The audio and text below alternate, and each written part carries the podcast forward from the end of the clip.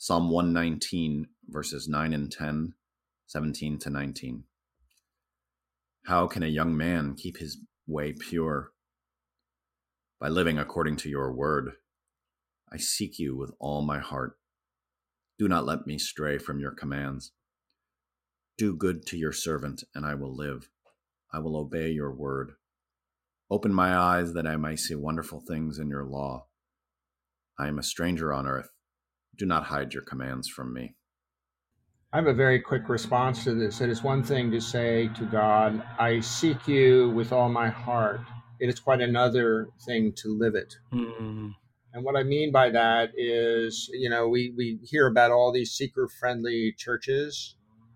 And I think the one thing missing in many of the churches, I don't stand in condemnation of any church, but the heart of God sometimes is missing when you say, well, it's okay to be whoever you are, just come, and that's fine. But if the message is not, the message of the New Testament of Jesus Christ and him crucified, I think that it can be a little misleading for people in some of these churches to not get the message, but they seem to be, they are told they're getting the message, but they're not really getting the message. Mm. Eric, on a more personal level for me, when I read this phrase, how can a young man keep his way pure? I immediately think of my son, who's a teenager now, and he really is a pure kid from what I can tell. Obviously he's got sin in his heart, but he really loves the Lord. He has a genuine faith. But the way that that's answered, how can a young man keep his way pure? It says, by living according to your word. And I love the fact that my son actually does devotions. Each night he reads from a devotional that's designed for teenagers. But a little bit more, honestly, I mean, obviously he's doing great for his age, but I remember being that age. I was doing devotions too, and I think adults probably said about me that I was a pure, good, faithful kid. But I also remember those teenage years and the tug of the flesh, in many different ways. The tug of the flesh was so strong. And, honestly, on many days it was stronger than the wisdom of God's word. It was more compelling. It was more urgent. It was more immediate.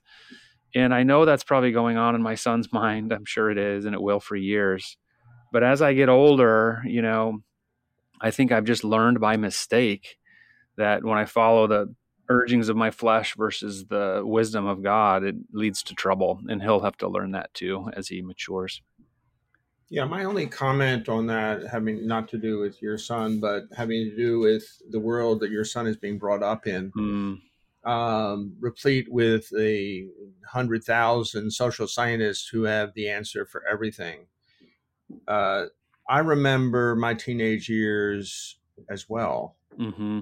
And I also remember these enormous conflicts, the guilt and everything else that comes with it. I think it's underestimated. I agree. And I also think that the way the medical community looks at boys and girls, they look at them kind of as the same. And I just don't see that looking from my perspective today. Yeah, I see the differences and there are similarities, or otherwise we wouldn't have the human race, but there are enormous differences. And I think that there's no favor being done by the people growing up today by staying away from the reality of what you talked about, that struggle that is in every human heart. We talked about rebellion before. We have rebellious hearts. Yeah. And it's not against our parents or against our school or being a bad guy or being a quote unquote tough or something. Mm-hmm. It's probably more important for somebody to begin to learn who God created them to be and how God sees them than almost anything else. That's beautiful. That's right.